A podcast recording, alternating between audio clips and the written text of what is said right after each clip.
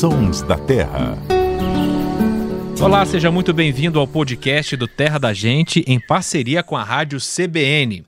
Eu sou Marcelo Ferri, repórter do Terra da Gente, e aqui comigo estão minha colega Ananda Porto. Tudo bom, Ananda? Tudo bem, Ferri? É um prazer estar aqui com vocês. Prazer é todo nosso. E também o biólogo Luciano Lima. Como vai, Luciano? Como vai, Ferri? Como vai, Ananda? Prazer enorme estar aqui em mais um Sons da Terra. E os Sons da Terra de hoje é uma pegadinha para você que ouviu esse som aí. Olha, se você, como eu, achou que esse era o latido de um cachorro ou algo do tipo, tá completamente enganado. Ananda, quem é o dono dessa voz? Olha, muita gente vai ficar surpreso em saber, mas esse é o som, um dos sons da capivara, né? Esse áudio que a gente ouviu, ele foi gravado, ele é de um vídeo que foi gravado em, no Capão das Capivaras, em Água Doce, em Santa Catarina, que mostra justamente um bando ali reunido e elas começam a se comunicar, né, emitir esses gritos ali, provavelmente para uma avisar a outra sobre algum risco, algum alerta, algum perigo. Enfim, e é um som muito curioso, assim. A gente que assistiu o vídeo e sabia do que se tratava já foi surpreendente. Agora imagino, a gente só tocando o som aqui é mais impressionante ainda, né? Mas como eu falei, não é o único som que a capivara faz, né? Esse que parece um latido de um cachorro. Ela também tem uns sons mais discretos que parecem um pouco de assovio. Enfim, ela tem um vocabulário dela e a gente vai mostrar aqui ao longo do programa, né? E tem também uma comunicação que é da mãe com o filhote.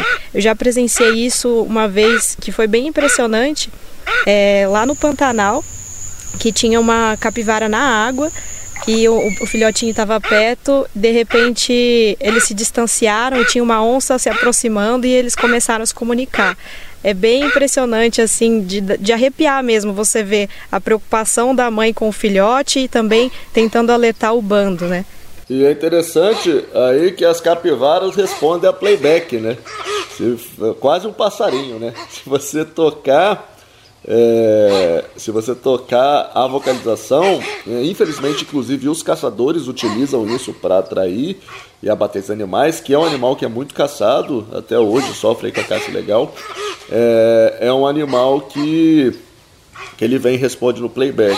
E a capivara é o maior roedor do mundo. Tem um corpo robusto, assim musculoso, coberto por pelos marrons escuros.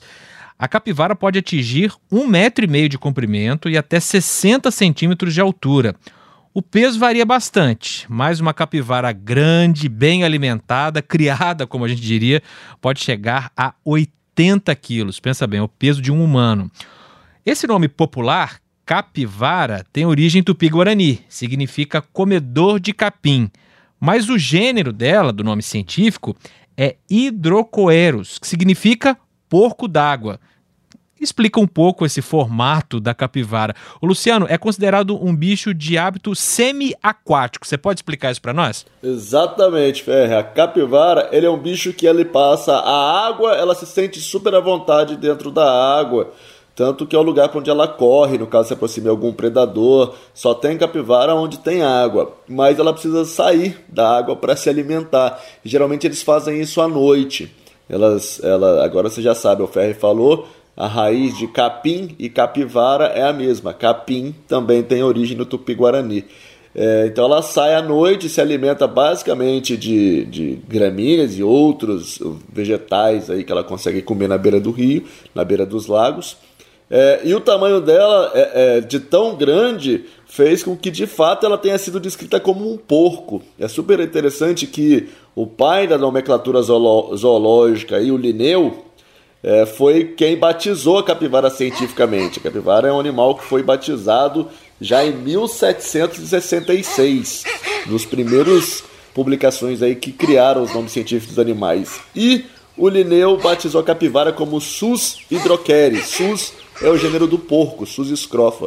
Então, mesmo os cientistas da época achavam que ela era um porco. Mas se você está achando esses 80 quilos aí, Ferro, uma capivara criada, Você imagina uma capivara, não sei se você consegue imaginar uma capivara aí que passe os 300 quilos. Tamanho de um ônibus. Do tamanho do ônibus.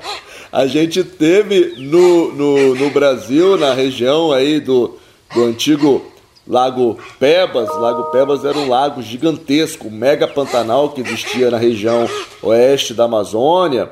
É, aí por volta de entre 20 e, e, e e 6 milhões de anos atrás, e lá a gente tinha o Foberomes, Foberomes burmeister. Quem quiser ver a carinha, na verdade é reconstrução, né? Porque a gente só conhece de alguns pedaços de, de fóssil. P-H-O-B-E-R-O-M-Y-S. Foberomes. Aí você dá uma pesquisada aí depois, lógico que sem quem está ouvindo dirigindo vai pesquisar agora, vai parar o carro, chegar em casa e pesquisar, e vai ver que a gente teve uma capivara no Brasil que era praticamente do tamanho do hipopótamo, é, que inclusive chegou a ser considerado um dos maiores roedores do mundo, mas esse título aí é disputado. E é muito interessante porque a gente não teve só uma, a gente teve várias vários parentes distantes, mega capivaras enormes aí, todos animais bem maiores que capivaras atuais, que viviam nessa região oeste da Amazônia e muito provavelmente, muito provavelmente não, com certeza algumas dessas capivaras eram ah, presas do Purosaurus. O Purosaurus, apesar do nome, não é um dinossauro, o Purosaurus é um jacaré gigantesco que era maior que o Tiranossauro Rex.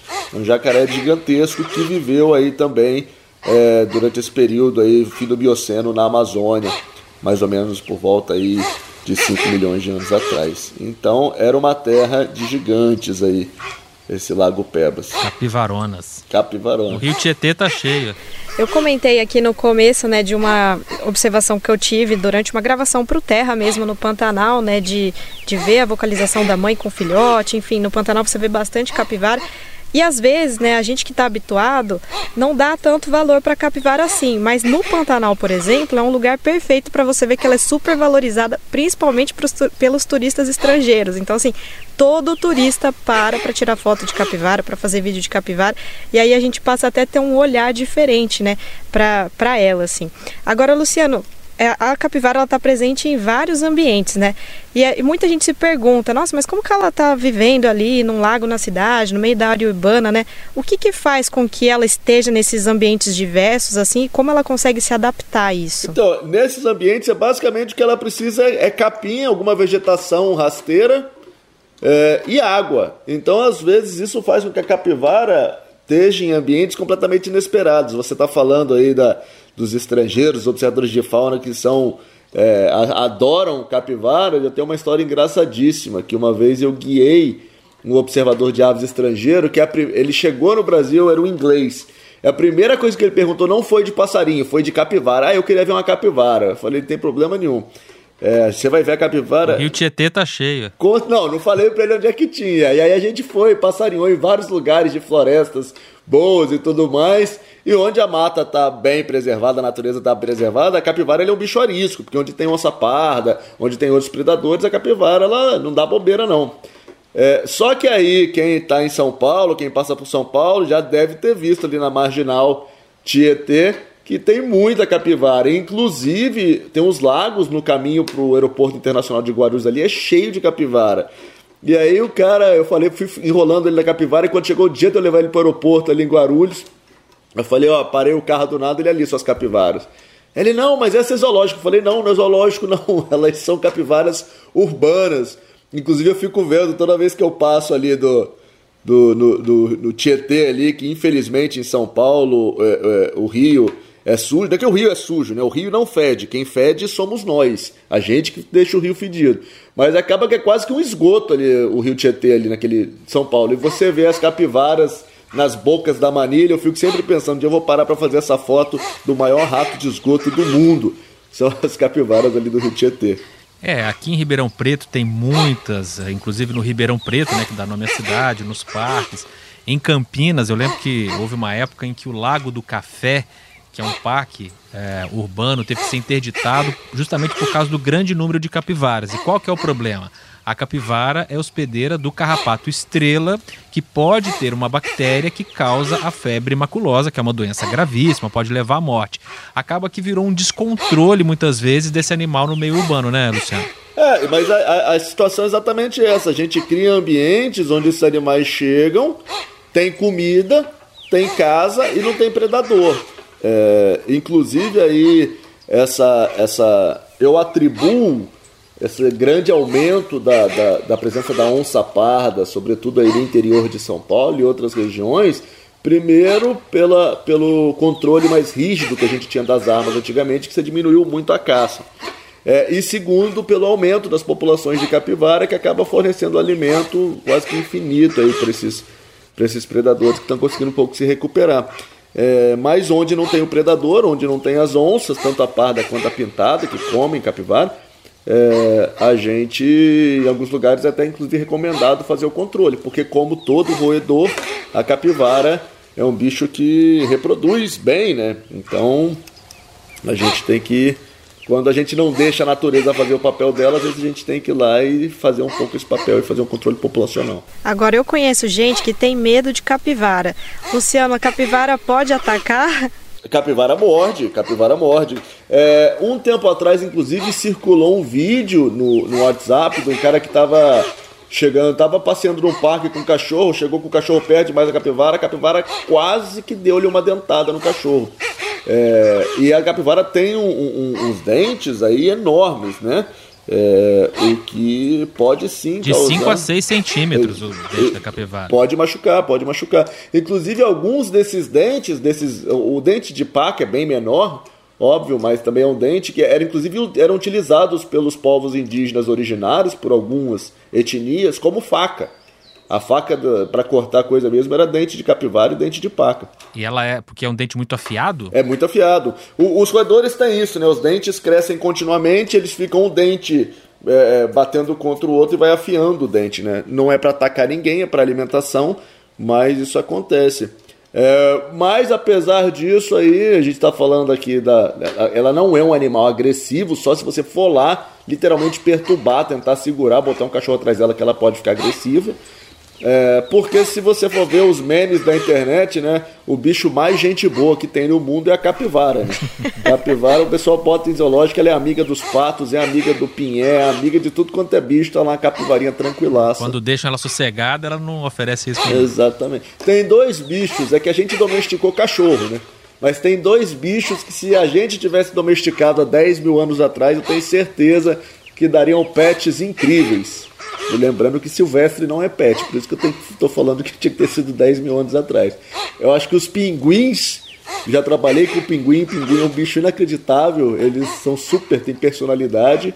Pinguins dariam pets incríveis e capivaras dariam pets incríveis. Se as pessoas tivessem selecionado, imagina as pessoas andarem hoje na rua com a sua capivarinha. É um animal muito interessante. E o filhote da capivara é, é bem fofinho. É bem né? fofinho. Filhotinho de capivara. Vamos até colocar uma foto lá no nosso Instagram, arroba Terra da Gente. Se você gostou desse episódio, quer compartilhar, quer ouvir outros sons da Terra, acesse o terradagente.com.br ou então seu agregador de podcasts preferidos. Estamos em todos. Ananda Porto e Luciano Lima, muito obrigado e até a próxima. Tchau, gente. Até a próxima. Tchau, tchau, gente. Até a próxima. A edição e sonorização foram do Samuel Dias e aqui no estúdio da CBN com apoio do Alexandre Campos.